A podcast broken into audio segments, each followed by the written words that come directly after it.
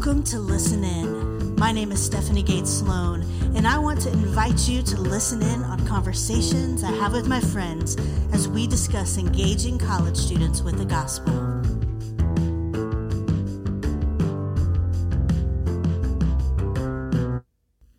Dr. Goodloe, thank you so much for sitting down and having this conversation with me.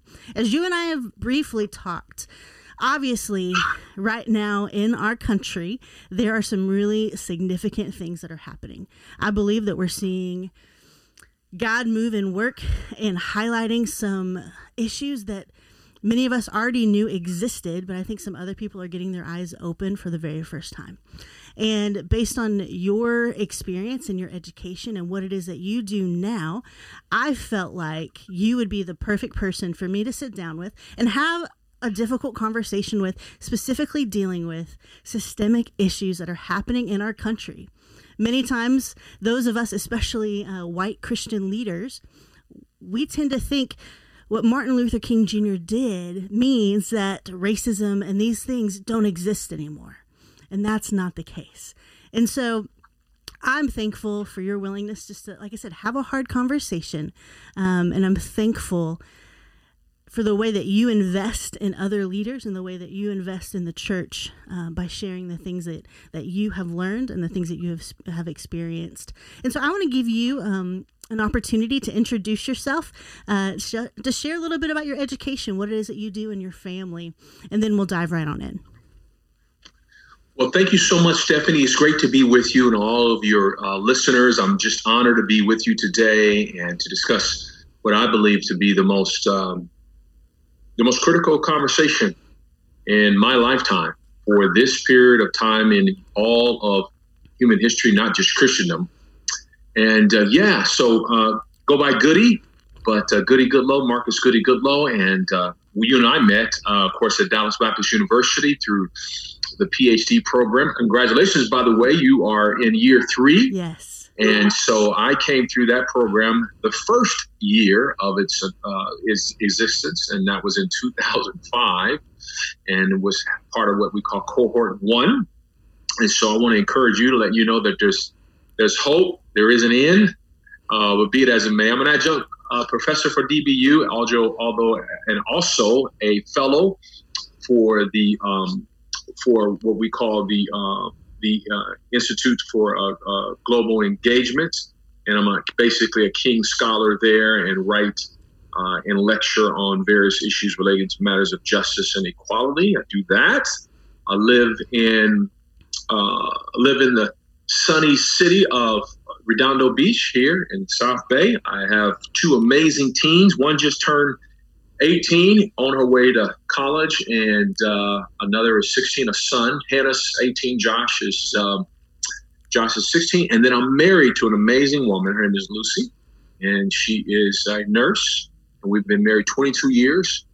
And so DBU is home for us in so many ways, not just as an adjunct professor, but you know, obviously my alma mater, and I do uh, work closely with members of our our leadership team there in various capacities, and so honored to get a chance to work alongside uh, our, president, Dr. Adam Wright, and members of our faculty, such as you know Jack Goodyear and Norma Hedin and others. But yeah, it's been a great journey, and uh, just continue to try to advance a message of faith, faith, hope, and love to people who need it most. And so that's my heartbeat. I travel the country full time. I'm a lecturer, speaker, and I work with organizations from businesses in the prof to non-prof to churches to sports teams and universities and a range of issues from leadership to, to synergy to diversity issues and to issues related to law enforcement and community policing, uh, things of that nature. So, yeah, I do that. Chaplain for our police department here, and I've worked with several departments across our, our Metroplex, and uh, as well, I've been speaking for a number of different law enforcement ent- entities that gather on a yearly basis. And so, anyway, and my golf handicap, shall we say, is in progress. So there you go. there you go. That's an important piece of information as well. When we spoke, I shared with you a little bit about what I do. You know, I've, this is my 14th year in college ministry. And one of the things that's important for me to be able to recognize is during those 14 years, things have really changed. And one aspect that I have noticed that um, statistics back up is the increase in diversity amongst the students that I see on campus. Barna, their most recent study on Generation Z, which is this demographic that's coming into college now, they're the largest demographic we have had in America. In fact, they're almost 50% non white. And so, as I start to consider that as a college minister, and I start to think about what does that mean for our local churches, for us to be able to engage them with the gospel, to have perspective on the worldview, and to have a better understanding of their experience. And Barnes writes out and says that when a student, no matter if they're white or not, walks into a room, if it does not match the diversity that they're used to in their everyday life, they will feel uncomfortable. And when I read that, that made me think automatically about my ministry and our diversity. Are we a good reflection of our campus? And it made me think a lot about the over 90 churches that I work with. And so these conversations have started happening not only because they need to happen, but also we're not going to be able to engage this population of students if we're not aware of who they are and what's important to them and diversity thank God, I think is something that they're going to be able to put at the forefront of Christian leaders' attention. And I've prayed for God to move and work within racial reconciliation. And my hope is, is that this generation is going to force us there, um, just based on their demographics. And so, as I said before, this is a conversation that needs to happen. And um, I'm thankful to get to have it. And as I've been surrounding myself with people that don't necessarily look like me, specifically the UNT women's basketball team and some other friends, I've started asking questions and I've recognized that their experience growing up looks nothing like mine. And they've shared about some things that have happened to them. They share about things that happened to their parents. They share about fears and concerns that I had no idea was real maybe is a better way to say it was still actually happening today. And that really kind of got me to start to think through and wanting to study what are these systemic issues that are current today that I just didn't know about because I was never taught. And so I started reading books, started having conversations, and that's really what led us to where we are today. And so my hope is just to really give you an opportunity to share about systemic issues that you wish the local church understood and knew. And then at the end, as we kind of wrap up that, I want you to talk about what are some ways that you wish the church would respond. And so I just want to kind of open it up to you and just let you start to share. And I'll ask some questions um, and we'll have a, I'm sure, conversation in the midst of that.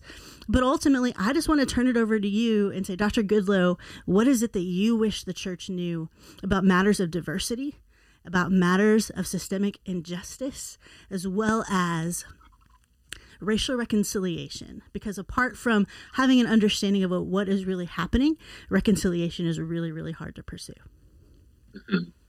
well again thank you so much for that and i think all your listeners and myself included will benefit greatly as we dialogue about these issues. The last thing you need from me is a lecture, but be that as it may, I'll say a couple things uh, to start our, our time off today. One, you know, um, I am mindful uh, that the role of the church or the church has a not just a role to play. I think the role the church has a central, if not dare I say, the most significant role to play with regard to bridging the divide along this issue of race uh, and confronting issues of racism. Uh, as we're talking now, I was just watching uh, some of the highlights from the events that took place down in Tele, uh, Talladega uh, with Bobby, uh, with Bubba Watson of yeah. NASCAR. A powerful image and scene of men and w- women, pit workers, fellow drivers, walking with him, literally bringing him up to the front mm-hmm. of the pack, if you will, uh, and standing in solidarity with him and rebuking and rejecting racism. You know, uh, to be frank, the church has to do uh, and lead and excel and advance further than even NASCAR. That we can't not be seen looking at these events or looking at these actions from other organizations uh, I think the church has to be seen as leading. Uh, you know, it's it's it's not just NASCAR. It's uh, it's the NFL. It's the military. It's business and corporations. It's from Johnson and Johnson to Starbucks. I mean, everybody is having what I call a defining moment or a a, a mirror moment or come to Jesus moment, mm-hmm. where people mm-hmm. and organizations are having to reassess, reconsider, uh, reimagine what their organizations or entities are doing with regard to confronting issues of racism. Uh, a colleague of mine, we were discussing uh, via social media, and we both agree that racism needs to run out of places to hide. And the church cannot be one of many. I think the church has to be the central force to advancing that because I believe ultimately it is through the power of love, the redemptive work of Jesus, indeed that we can seek to transform the hearts of women and men, but also too, the church has to play an active role in confronting policies, systems, and laws. You know, the church needs to do more than pray. Yeah. If Dr. King, who was, by the way, an ordained Baptist minister, uh, studied at the highest of levels, earned his PhD from from Boston U, studied at Crozer Theological Seminary, I think sometimes as people of the faith, we have a tendency to forget Dr. King is one of us in every sense of the word. In his letter from Birmingham jail, he discusses so much as he talks to eight clergymen in that letter, as he wrote that letter in what I believe to be a, a 20th century epistle. Dr. King talks about the church having a not just a responsibility, but a mission, a mandate to to be on the forefront of these issues that they will not be resolved on the wheels of inevitability. They will not issues of racism and injustice will not come to an end by virtue even of um, time passing or, or, or what have you. But we have to continue to be intentional deliberate. You know what i tell people stephanie is that there has never been an award given for silence in the midst of injustice. Yeah. And so the church has a role to play. We see that. President Kennedy said in 1963, talking about this issue of injustice and racism and the issue of equality, he said, "It's as old as the script. It's as old as the scriptures and as clear as the Constitution." Yeah. And when I read my Bible, when I read the ancient text, it is Micah six eight.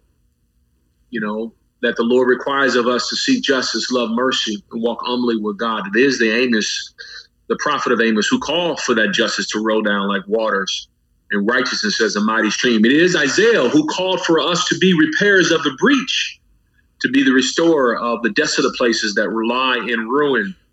It is it is the teachings of Jesus you know, as a community of faith, we're so quick to point to John 17, but before we can get to the priestly prayer of unity, God make us one. I've seen a lot of podcasts, a lot of rallies, a lot of meetings with pastors, uh, particularly evangelical pastors, and some of my African American pastors and leaders and friends. I've seen a lot of prayer meetings, a lot of talk about reconciliation and coming together and unifying the church. But you know, before Jesus gets to the priestly prayer, there's a conversation he has with Jewish leaders, with uh, Pharisees, Sadducees, even just with common people of his day, where he spends his time addressing issues where, hey, the first is last and the last is first, where women were subjected, children were not esteemed, Samaritans were considered the other. And Jesus spends a lifetime of his ministry literally uh, taking that story, that narrative, and flipping it on his head. Yeah. Where he brings everyone uh, to an appreciation of this truth that we're all made in the Imago Dei. Yeah. In his book, Howard Thurman, in his book, Howard, uh, in his uh, book, uh, Howard Thurman, the great theologian, uh, writes a book entitled Jesus and the Disinherited. Jesus and the Disinherited. And he basically talks about what it was like uh, for Jesus to live in first century Palestine and what the people were up against, facing Roman oppression and policies and laws that literally had Jews dependent upon uh, their every uh, had Jews dependent upon Romans for their every need, from the amount of bread they were be, to be given a day, literally, to the places they could worship, to where they would pay taxes, to all of these intricacies and laws and policies. And for, so Howard talks about how Jews constantly live with their backs against the wall. Mm-hmm.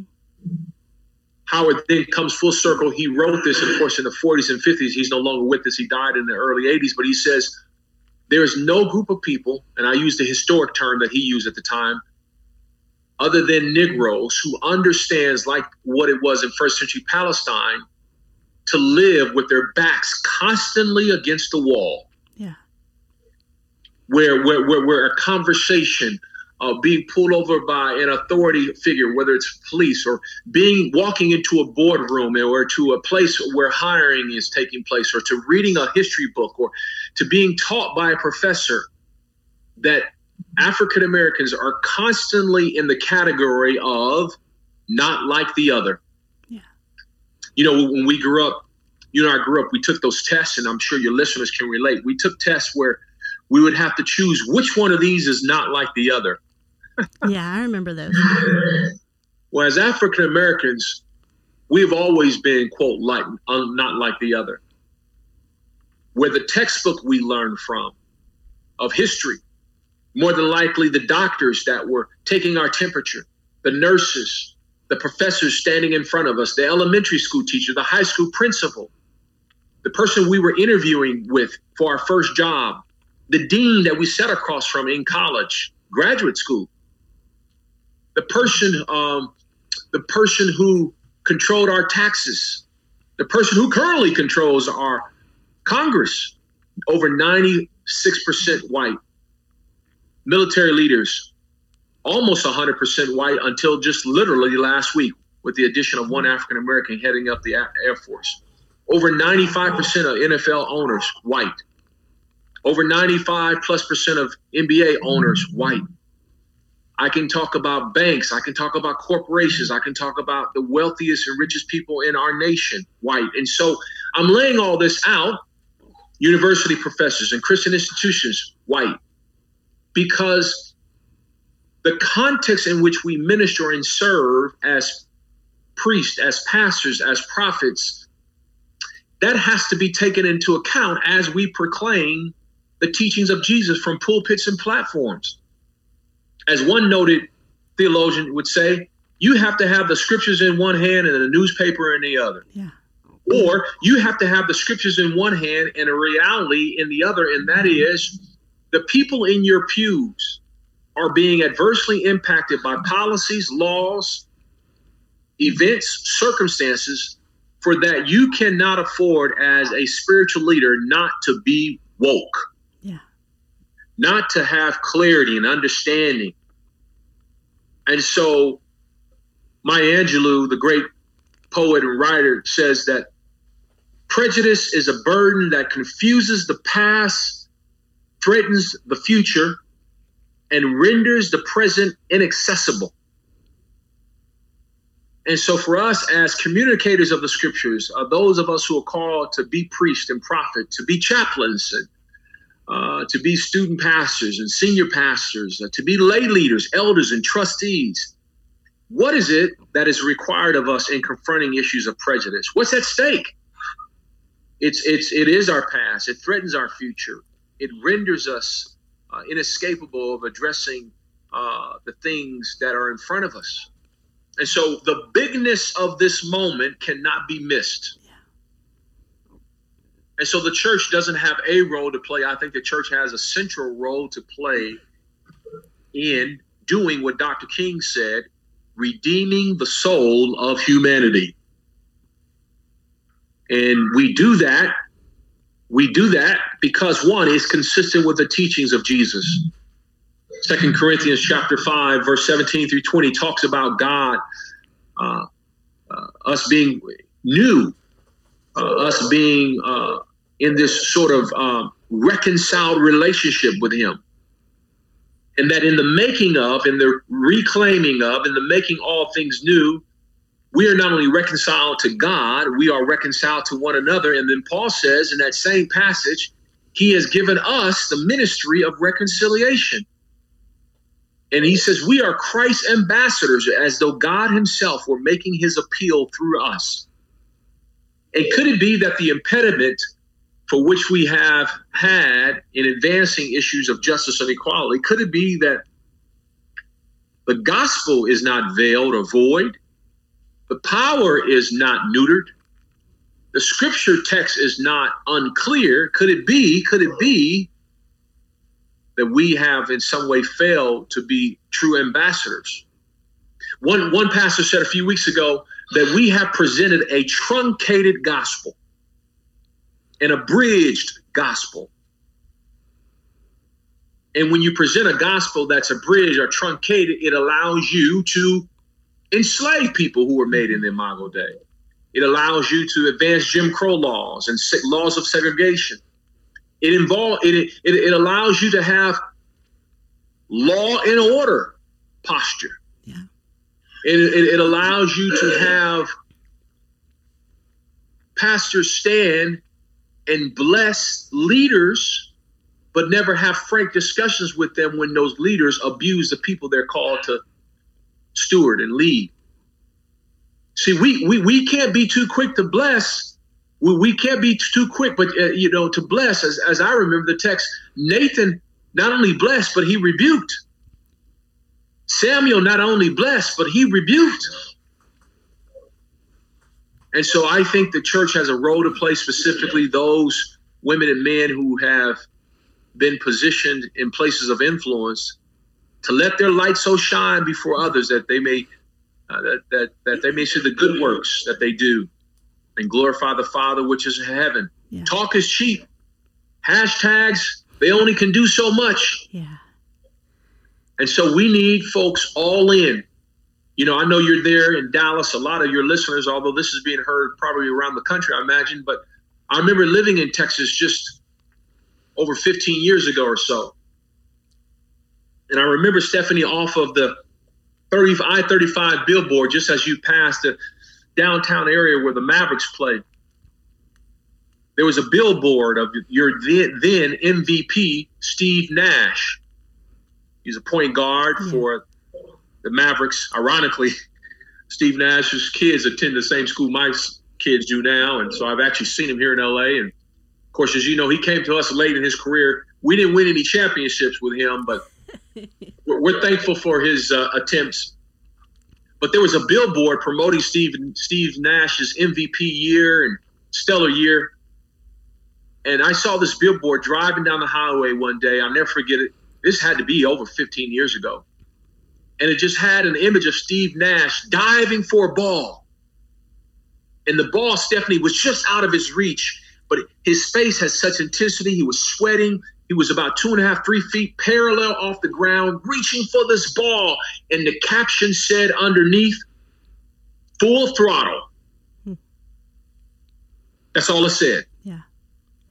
What would it look like for the church to be full throttle in making sure that racism runs out of places to hide? I wrote down when you said it the first time that racism has run out of places to hide. When you think about Christendom right now, where do you believe that racism is hiding within the church? in plain sight. It, you know, in her book, White Fragility, which I recommend, uh, DiAngelo discusses, Robin DiAngelo talks about racism is not an event. Racism is not some white man with a sheet burning a cross on your front lawn. That's an act of hate, that is an act of it, but racism at its core is a system, it's policies, it's procedures. From laws passed to hiring practices. And then that is expressly lived out in how we treat the least, least of these, the look leftover, the looked over. It's expressed in how our boards look, our executive leadership teams look. It's expressed in what our preaching series looks like. It's expressed in how we vote. It's expressed in our judicial system. Criminal justice system. See, racism allows an Ahmaud Arbery to be gunned down in a cul-de-sac in a suburban neighborhood in Georgia, and then those two white men in the broad daylight, when police arrive, give their account. Police ascertain information from other witnesses, take their accounts, then calls the deputy district attorney at home, who happens to know the white father who killed Ahmaud Arbery, and she tells those officers on the scene to stand down and the two perpetrators of that crime go home for two and a half months. They never even went to the police station. Mm-hmm. Because the father turns out worked in the DA's office as an investigator. And oh, by the way, a policy, procedures, the gun that was used to kill Ahmaud Arbery, suspended concealed weapon permit. So forget the fact that he killed a man in cold blood, armed, defenseless, with no arm to defend himself he used a weapon that in and of itself was illegal for him to have outside of his quote kingdom, his home. See, that's a system. A system has it where the officer who killed uh, George Floyd had 17 plus complaints against him for abuse of force and other matters. That's a system. See, a system allows for Breonna Taylor to be gunned down in her home where she's living and sleeping with her boyfriend in the middle of the night with a no knock warrant, over 20 shots volleyed in her bedroom, killed, while her husband's on the phone calling 911. He returns fire. He doesn't know who he is. Afterwards, she's dead. He's arrested. Oh, by the way, the officers on scene did not even come to the aid of Breonna Taylor. They had to call for additional support. He's arrested the boyfriend. Only charges were recently released, and only last week was the lead officer fired from his job. Yeah, that's a system. Mm-hmm. That's a policy. And so uh, it's it's convenient to have a Goody Goodloe speak at your church, but can I be the chairman of your board? Can I be the chairman, chairman of your search committee for the next dean, for the next worship pastor? Can my firm be the accountant, accounting firm to count to to to to do your books? You know, I was talking to uh, Eric Bryant, who's at Gateway South up in Austin, leads a campus up there. He and I wish to be on team together at another church here in Los Angeles. He told me, he said, Goody, you'll be happy to know, man. I'm the only white guy on my campus pastoral team. I said, That's great. He said, Goody, because I've I've taken on what is known as the Rooney Rule. And I said, That's awesome. Now, for your listeners, the Rooney Rule is named after Art Rooney, the former owner of the Pittsburgh Steelers. It was put in place about 10, 15 years ago. And what they discovered in the NFL was that there continues to be, by the way, a dearth of African American head coaches, even though in the league, over 90% of the league, 87, 90% of the league is African American. There are no more than three African American head coaches today in the NFL right now. I think that number is about, there's no, no, definitely no more than four. I want to say three. And so Art Rooney came up with this idea, this policy. What they discovered is that African American coaches were not even getting interviewed for head coaching jobs. So the Rooney Rule basically in place says now any owner who fills a vacancy within their team has to interview an African American and or a person of color for their head coaching position. One, candidate pool expands. Two, allows for those candidates to get experience in the interview process. And who? Hey, you may have a Tomlin. You may have a Tony Dungy. You may have a Marvin Lewis. You know? What if every church what if every Christian institution has a Rooney rule? Call it what you want. Yeah. We tend to hire people that look like us, people that are comfortable, that we're comfortable with, people who think like us. There are a number of churches within the Dallas area, for example. I know again your podcast is not limited to just Dallas, but I'm speaking to specifically to the area that you and I both have in common. I can name five to six mega African American pastors right now in Dallas area that's your farm system right there. Yeah. For African American leaders. Well, goody, I can't. We can't compete financially. Well, you know what? Find a way. What if we had a consortium or a partnership where African American churches would help us identify African American candidates who maybe are in the business sector, sector or other aspects, telecommunications, what have you. But as a university, as a faith institution, a church, uh, another church, we want to try to tap those lay people in your congregation. We want to be able to compete with the firms and companies they work for. They're Christian people, they're people of integrity. What if we said we can't match their salary, but what if we could work something out where between the church and the entity, in this instance, some predominantly white faith institution, maybe we could offer offset educational costs in addition to a financial salary package. And maybe the church can come alongside us in, in creating incentives for uh, someone in a private sector who happens to be a part of a mega or African American church says, hey, this is a person I think your institution should consider being a part. And so there are ways in which we can, hey, as as as leaders, as pastors, as university presidents, as athletic directors, have you looked at the hiring criteria of your organization of fulfilling a particular area, department, or or position? Let's make sure that hiring posture or policy is not exclusionary. We can create a policy that literally excludes others, and we can do that intentionally or unintentionally. So these are some things that I think the church, the church can play a role in. One person said that this issue of racism remains the most complex social dilemma since the birth of this nation. And I dare say it is the most complex social, spiritual issue since the birth of Christendom, since the beginning of the early church. Look at the scriptures. Ethnicity, culture, race was at the forefront from Peter's vision to the Samaritan story Jesus tells a, young ruler, a rich young Jew. Think about it. To, to, to Jesus' parents hiding him in a place called Egypt, to Simon of Cyrene, a brother helping Jesus carrying the cross in his final moments.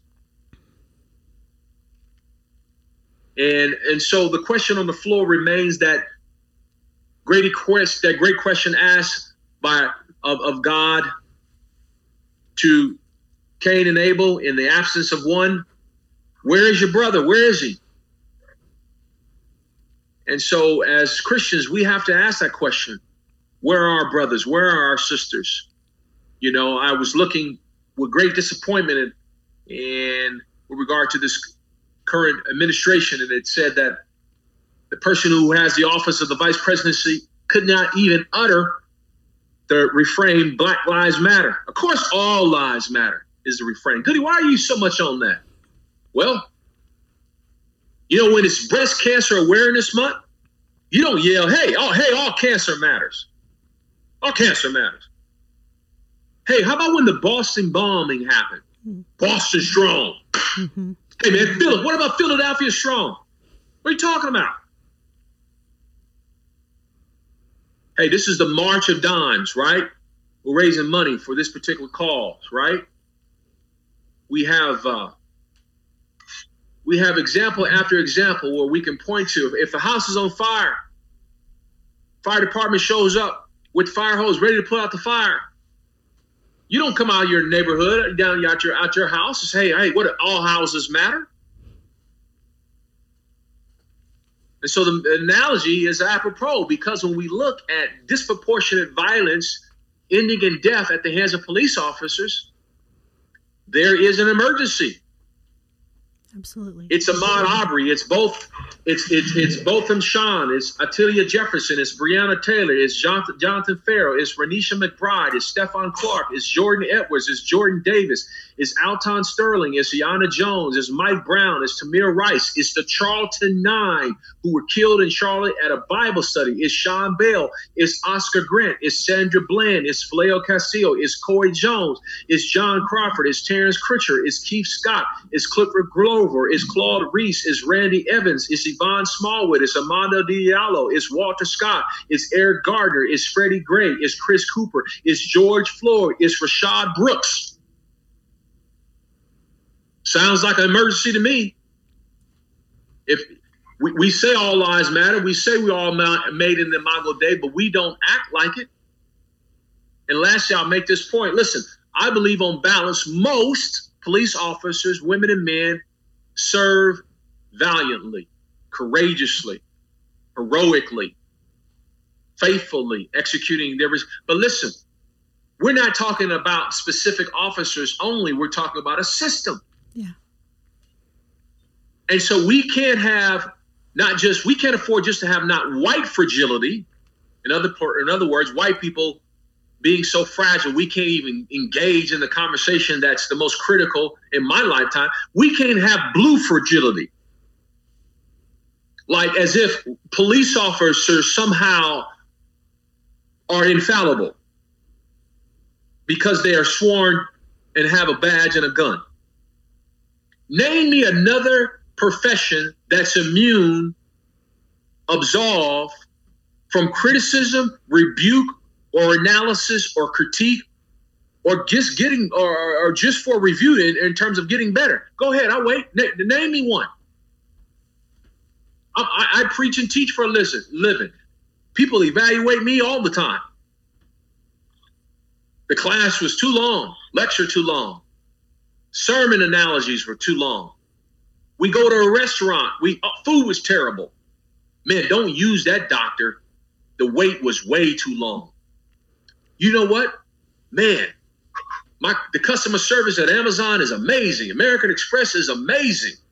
Whole Foods, you don't even have to buy buy, you don't even have to bring a receipt. We we have reviews and analysis and critiques, and we offer we offer Yelp on everything and everybody, every profession, but somehow we've gotten in our minds because of police officers, because they're they they what they can't afford what wait wait what what Show me where that is written. You do know, Stephanie, we have a vol. Excuse me, we don't, we don't have a mandatory police department. We have. It's not like Israel where you have a mandatory soldiers. I was in Israel four months ago, and I saw young people. I'm talking 18, 19, 20, 20 year old young people walking around with AR-15s. Military service is required in Israel. You do know being a police officer is not required here in the United States. Yes. You do know they get paid. Yes. So watch this. I want to be unequivocally clear. If you are a racist, if you have prejudice, and your prejudice then moves you to have actions which discriminate against people, if you have an anger problem, if you can't not avoid shooting somebody in the back who's unarmed, you know what? You probably you probably shouldn't be in law enforcement. I agree. The philosopher and comedian Chris Rock said it this way. He said, "You know what? Enough with the there are just a few bad apples excuses. He said there are some professions where we just can't afford to have bad apples. Hey, you don't hear, listen, I know American Airlines, one of their hubs is in Dallas. I tell you what's not American Airlines' hub, um, a, a motto. I tell you what, this is not their motto. Here it is. Hey, most of our pilots land at DFW safely. We just have a few bad apples who landed in the side of mountains every now and then, the planes. But we're committed to you. That's not their slogan. That's not their motto. Yeah, that would not work. We cannot afford to have bad apples within police departments. Now, there are women and men who are fragile and broken, just like me and you, but police officers are not people who come in to do policing. They should be of us whose profession happened to be policing, thus, community policing. And so when we talk about these issues, systemic racism and policies and procedures, and specifically the role of the church, what has the church done to not only bring awareness, but to act intentionally in helping give relief to people who are living with their backs against the wall? That's a question that I've been asking in our organization um, not only with our students but even our hiring like you and I like you were just talking about because that's something that I know we have to figure out. I have to figure out as the director of that ministry. Um, and so I think it's a very valid point that every person who's in leadership has to be able to answer. Yep. Because we, yeah. a lot of my staff has to raise their own support. And statistically, that is significantly easier for white ministers than it is for any person of color. And so I've started asking questions of saying if I want a diverse staff, but they have to raise their own support, this policy does not work. We're never going to reach diversity unless we make some adjustments. And even some of those circumstances when it comes to our staffing is what we're trying to figure out now is how can I raise the funds so that diversity can happen. And it's right. and a lot of it comes down to my friends that are people of color that work in churches, they're bivocational. They're working a full time job and doing ministry on the side, well, full time also. And it's just such a different context than what it is that I live in. And so it's been some situations like that that I've had to wrestle with and to think through. I want a diverse staff. And so what is it that I need to do to get past the policy to make that happen? If that means right. I raise the funds, then I raise the funds. Mm. And you know, that's that should it shouldn't be, right? You know? Mm-hmm. But sometimes it just may rec- it just may take people doing courageous things, risking. You know, I was just reminded of um, Serena Williams' husband, who name escapes me now, um, uh, who just resigned from the board. Uh, his name is uh, Alexis Ohanian. He just resigned from the board of Reddit. And basically, he got up one morning and said, Honey, I just think there's something I something more I could be doing on this issue of race and racism in our nation. He helped founded this company, and he basically said, um, "You know what? I'm going to resign, and I'm going to ask the board to replace me with an African American," and he did. He did it. Um, he did it just about two weeks ago, and people were looking at that and were stunned. Now, that may be extreme for some people, but here we have often is the extreme in the other direction where no one, a lot of people is doing nothing rather. So if that's extreme, what I would say is, what is it that you're doing to help address these issues? And so I applaud you for that. But I think we're at that moment. I think we're at that time. Um, the, the Germans have a term called Zeitgeist. And zeitgeist speaks to the, mo- the, the mood, the climate, the texture, the attitudes, the beliefs uh, of that time, of a particular period in time. And so the events of George Floyd we saw play out on the streets of Minneapolis uh, captured the zeitgeist of the 21st century as it relates to racial tensions between policing and communities. I believe uh, the church right now in its role uh, stands to capture the zeitgeist, the, the, the attitudes, the beliefs the, of the heart, the mind, the attitudes, the culture of this present day. Like literally, I think we are at a crossroads. Like where we we it is it is it is when I say it is not an extension of the gospel, I believe this issue is core to the teachings of Jesus. I believe this is essential Listen, Jesus was not only concerned about life after death, he was concerned about life after birth. Yeah. And we dare not try to put people in heaven if we're not addressing, addressing the conditions in which they live in now. From facing a pandemic of COVID that's disproportionately impacting people of color, by the way, mm-hmm. to an administration that has been acting with impunity in terms of enforcing policies, quite frankly, that are immoral and unjust. Under George W. Bush, there were 12 police departments under consent decree and investigations for abusive use of power. Under Barack Hussein Obama, there were 15 administrations under consent decree or investigation by the Justice Department for police abuse of power. Under this current administration, zero. In 2017, this president stood at a national convention gathered by law enforcement and chiefs of police from around the nation and jokingly said, Hey, I know it's said that when you're lowering a suspect in the car to tell them to watch their head lest they hit it on the door frame. And he jokingly said, But you know what? You don't have to worry about that. It's okay to let them hit their heads. You say, Goody, what does this have to do with every anything? Leadership. Yeah. leadership that set the tone. It's about what you talk about as pastors, what you talk about a bit as business leaders, what you talk about as sports head coaches. Environment. We want to have a winning environment, men, women. We want to establish a winning culture. We want to establish a just culture, an advocacy culture.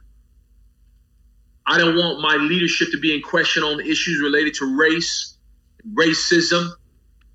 But that's the case when you have good people on, quote, both sides when a woman is run over by white supremacists in Charlottesville, Virginia, three years ago.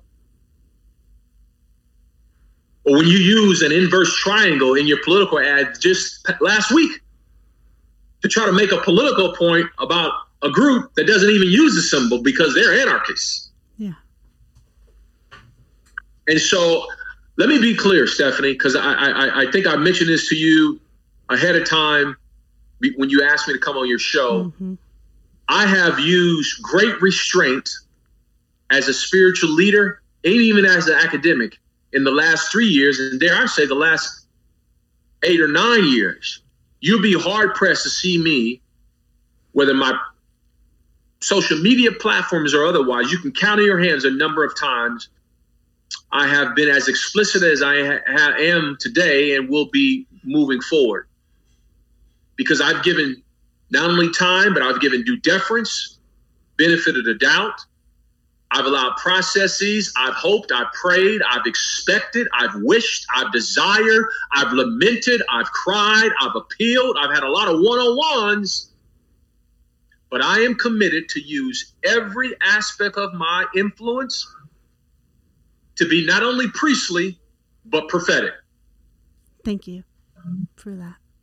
And we cannot afford to be ambiguous when it comes to people in leadership blessing, honoring, esteeming.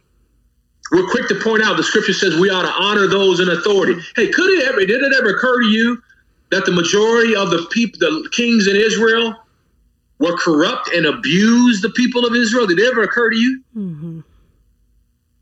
And so I reject the notion that somehow we disunify, we becoming dis, we we we are bringing disunity to the body of Christ. We're bringing in politics. We need to pray. No, no, no, no, no. Time out. We have a responsibility to not be prophetic when it's convenient. When Nathan's having a conversation with David, when Saul Samuel's having a conversation with Saul, and I could I could not help but think of the image anymore of that with Saul and Samuel. When Saul is disobedient, when Samuel goes away, he comes back. What have you done? What's this bleeding I hear? What's going on? Make a long story short, Samuel communicates, hey, listen, your time is up. Your power is up. Your reign is up. You you're gonna hold the position, but you will have no power. It's only a matter of time. We're we're gonna we're gonna start the search. You're the biggest loser, and people may not realize it, but you know. And as he reaches for Samuel, tearing his garment, Samuel says, So the kingdom is torn from you. Samuel asks, Hey, uh, Saul asked Samuel, Stay with me, lest the people will know or think that God is with me if you're standing next to me. He wanted Samuel to remain with him, even though he knew that the power of God, the throne, the leadership mantle was no longer. Yeah, we'll go to and we'll say nothing when the leader of this free world stands in front of an empty church, boarded up, having used tear gas to disperse peace, peaceful protests, stand with a Bible in hand we say nothing. We say nothing. How dare you? How dare you? But yet, five years ago, we'll interrupt heaven and hell to criticize a man for kneeling peacefully at the playing of a national anthem because he was trying to bring attention to this issue of Black Lives Matter and police brutality. And now from Starbucks to Johnson & Johnson, from the NFL to the NASCAR, to the chairman of the Joint Chiefs of Staff, to the NBA commissioner. Everybody says Black Lives Matter now. Yeah.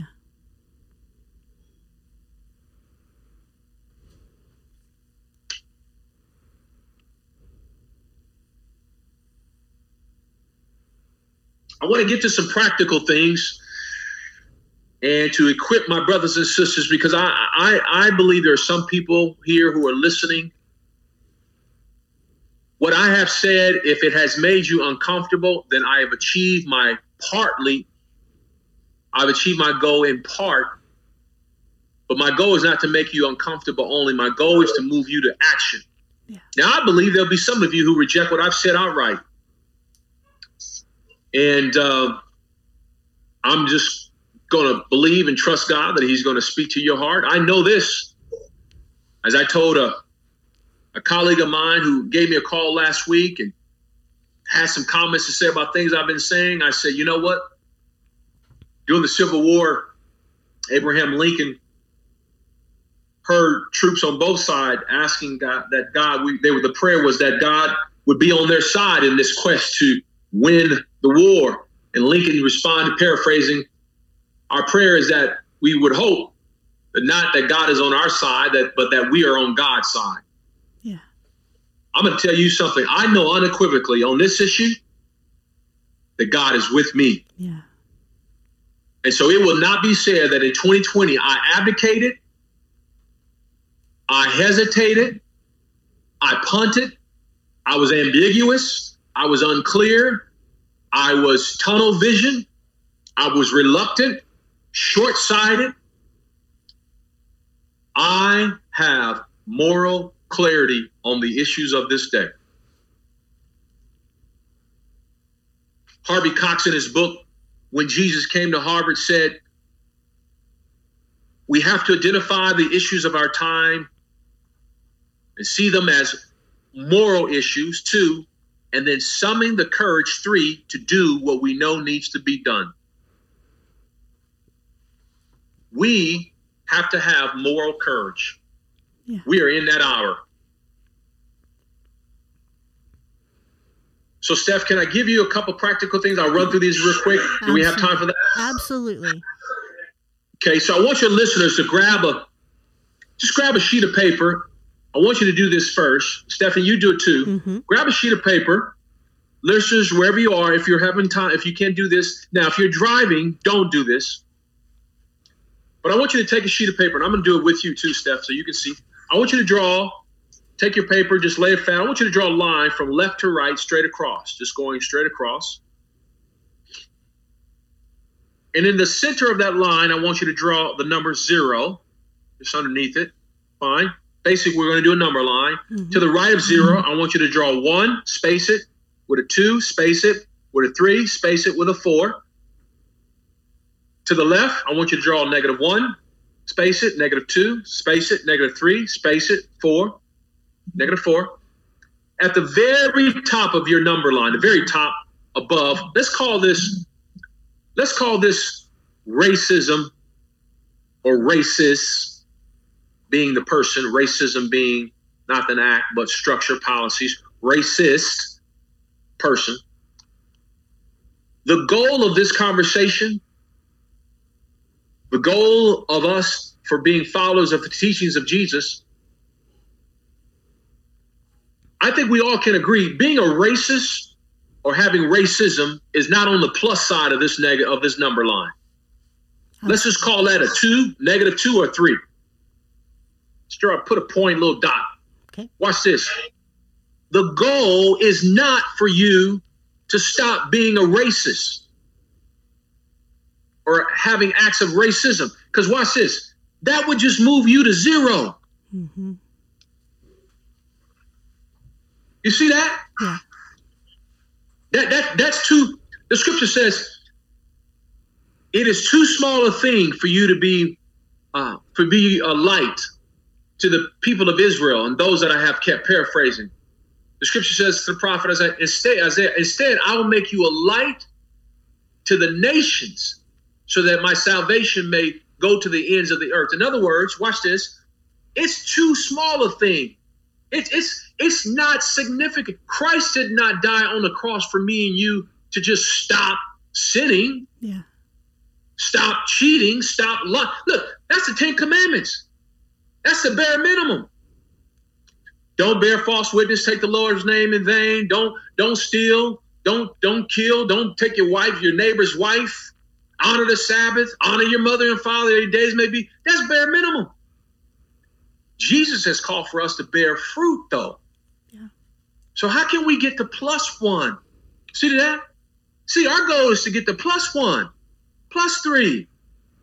So my goal is not for you to just to stop being racist or stop being prejudiced. My goal is for you to be plus one, to have life, and to be a, an, an, an emitter of life, and having people understand that they can have it through the person of Jesus and have it abundantly. Come on. So here it is, real quick. Listen up. Write these down for all your listeners. Stephanie, I know you're writing too. Real quick, here we go. Here are things you can do right now. One, speak up. You need to speak up.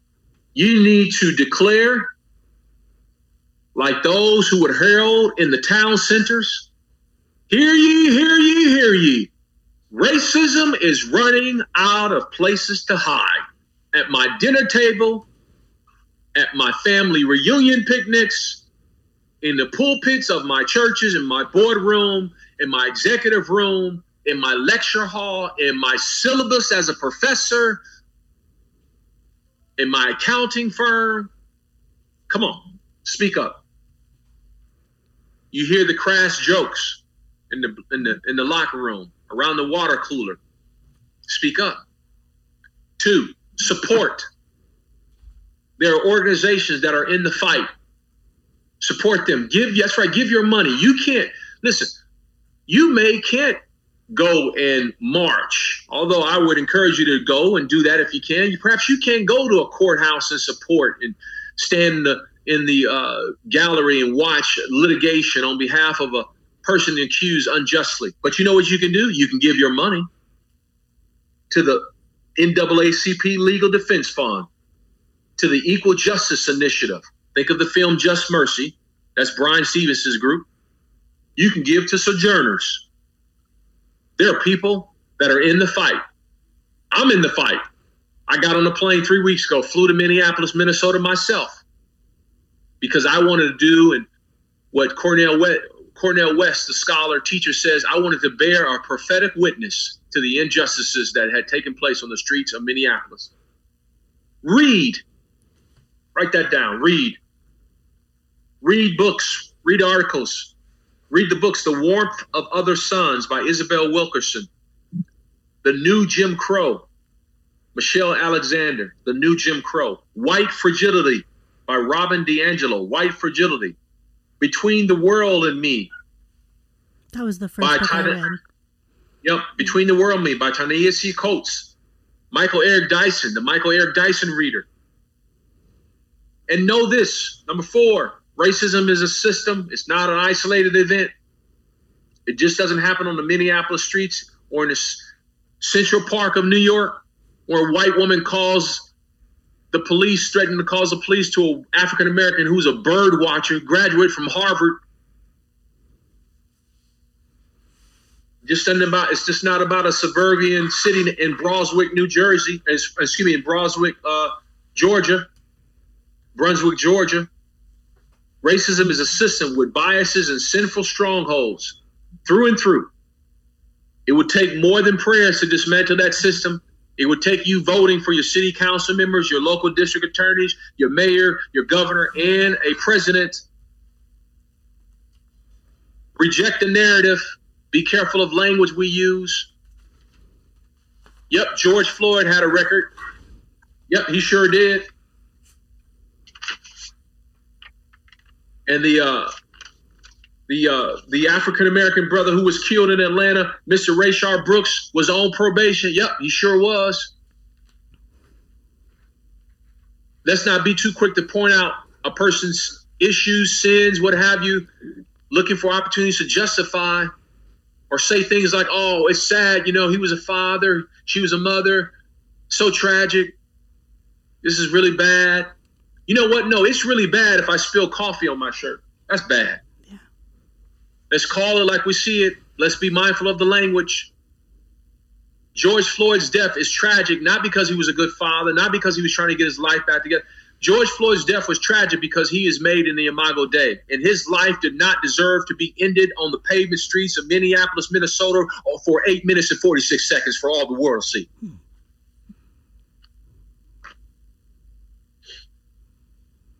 Engage your faith.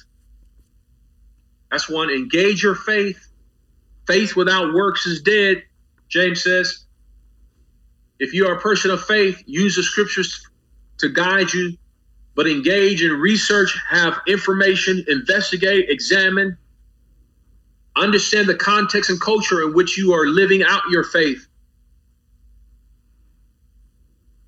When listen, in Jesus' time, he never ministered void of context.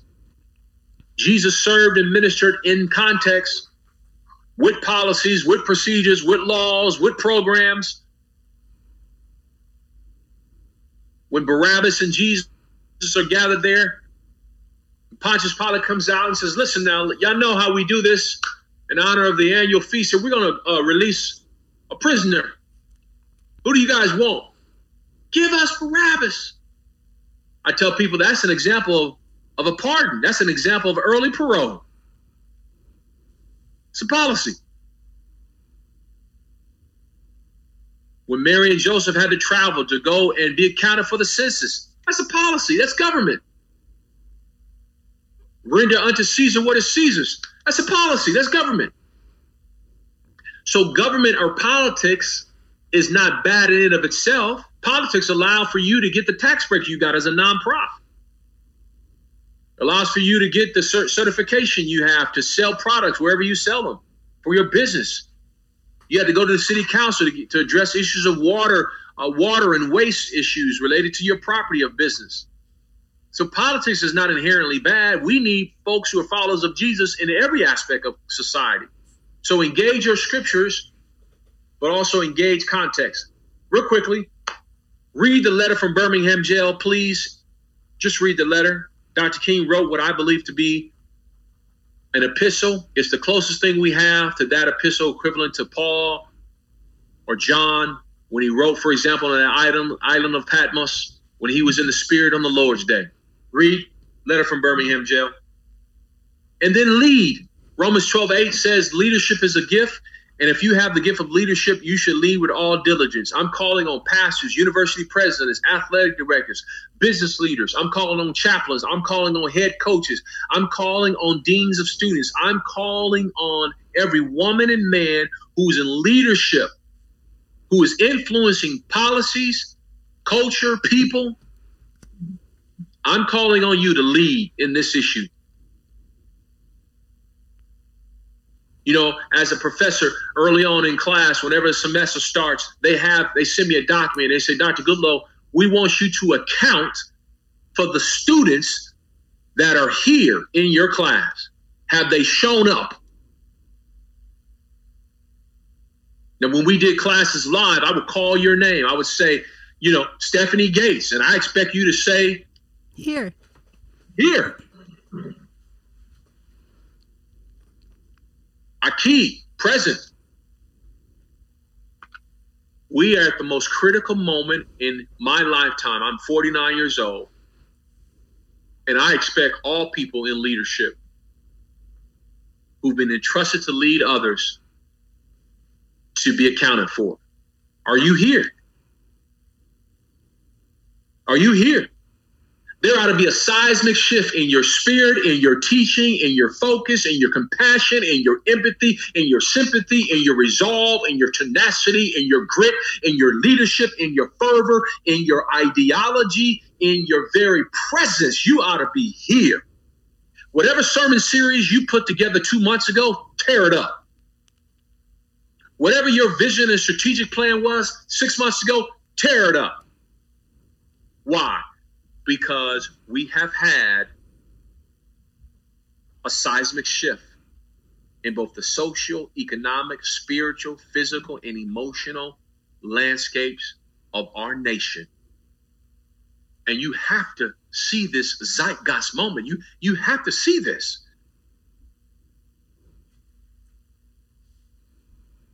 Don't miss this. Washington Irvin, Irving wrote a book Sleeping Through a Revolution, tells a tale of Rip Van Winkle.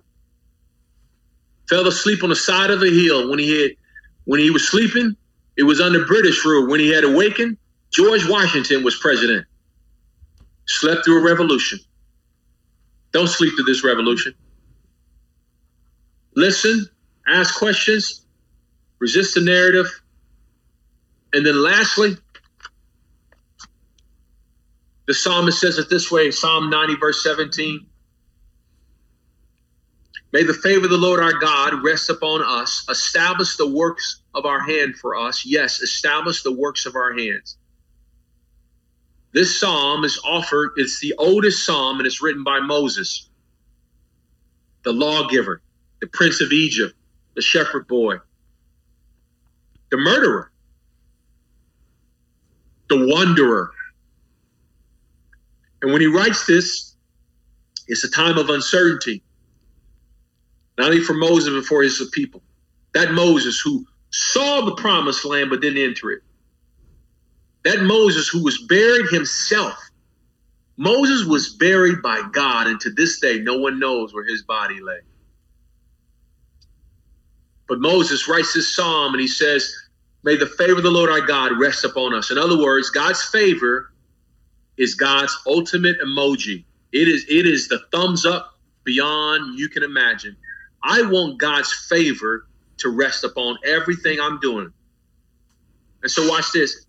Your church, your business, your organization, your university, your team, I believe needs the favor of God to be upon in order to be successful.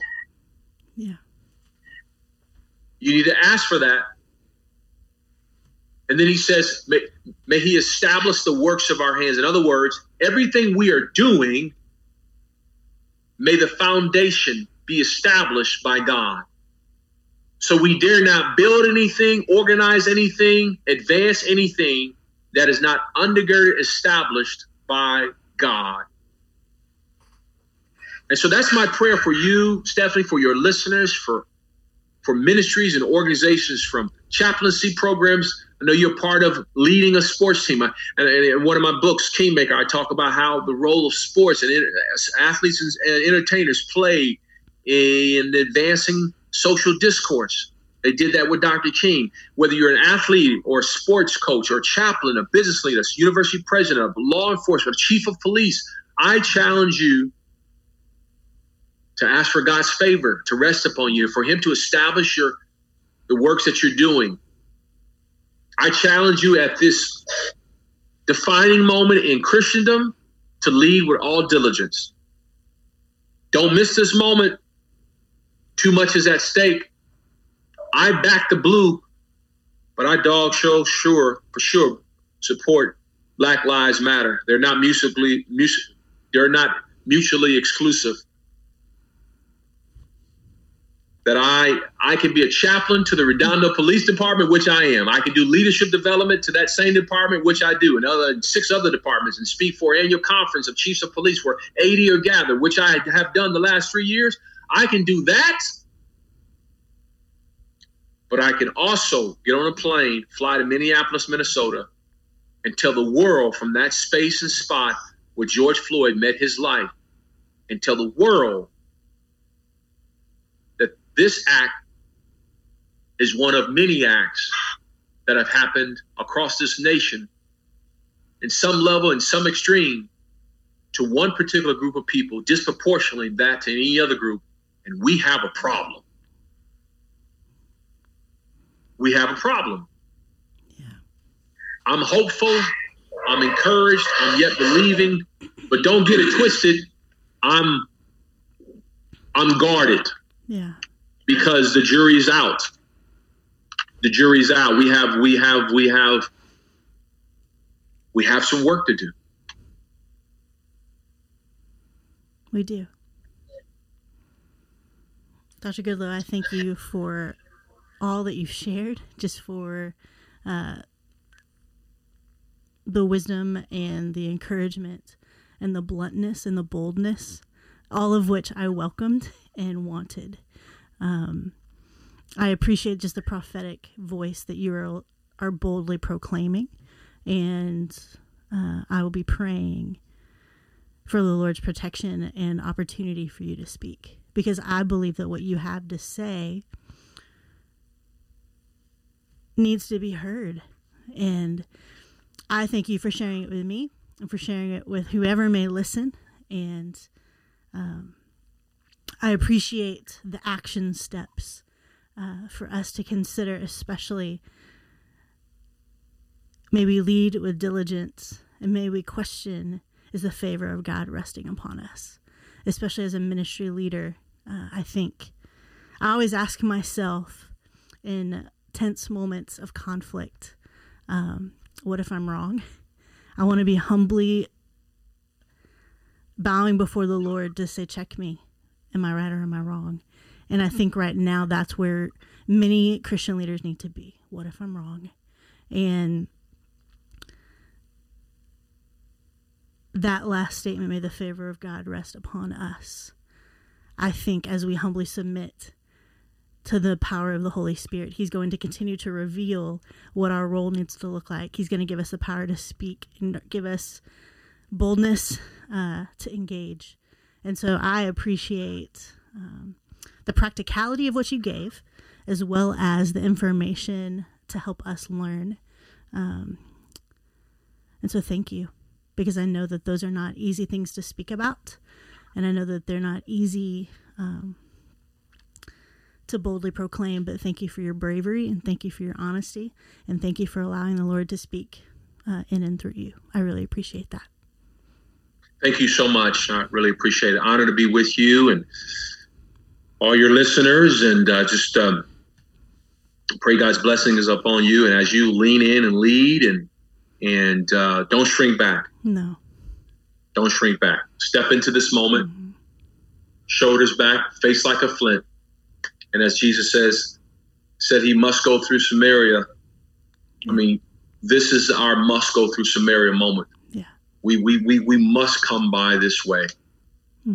We when Jesus tells the story of the great Samaritan of the good Samaritan, although it's called the Samaritan story, I don't use that term normally good because that in of itself implies bias. But when he tells the story of the Samaritan to the rich young Jew who asks, Who is my neighbor? Dr. King tells retells that story in saying that the priest and the Levi came along seeing that man who was bruised and beaten on that road. And they asked the question probably to themselves, if I stop to help this man, what will happen to me? But the Samaritan came along and reversed the question. If I do not stop to help this man, if I do not stop to inject myself into this movement of Black Lives Matter, of racism, of ropes and nooses being hung in NASCAR garages of the only African American race car driver. Yeah. If I do not stop to help this, what will happen to him? Hmm. We need to have a reversal of the question. Yeah.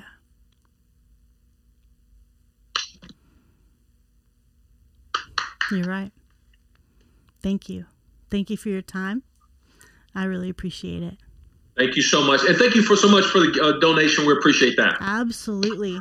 And I look forward to getting to continue to watch you from afar. Uh, I follow you on social media, and of course, get to hear about you uh, through DBU and those type of things. And uh, thank you so much. I up until it's kind of looking a little uncertain mm-hmm. now, but I was due there in two weeks. I don't know yeah. if we're still going to do it. Uh, Dr. Wright was uh, had asked me to come to Dallas. I'm I'm willing to come, but I'm not sure if we're going to do it now. But uh, we basically are going to have a, mm-hmm. a, a family meeting. Yeah and so uh, stay tuned for that because if that happens, we will definitely let, let people know about it. It's going to be uh, for our students and faculty and an alumni. And he and I obviously been talking and stuff, but I told him, I, yes, I would come. And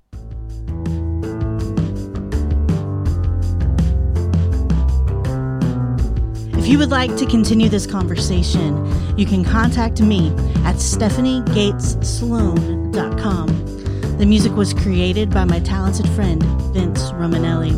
Thanks for listening.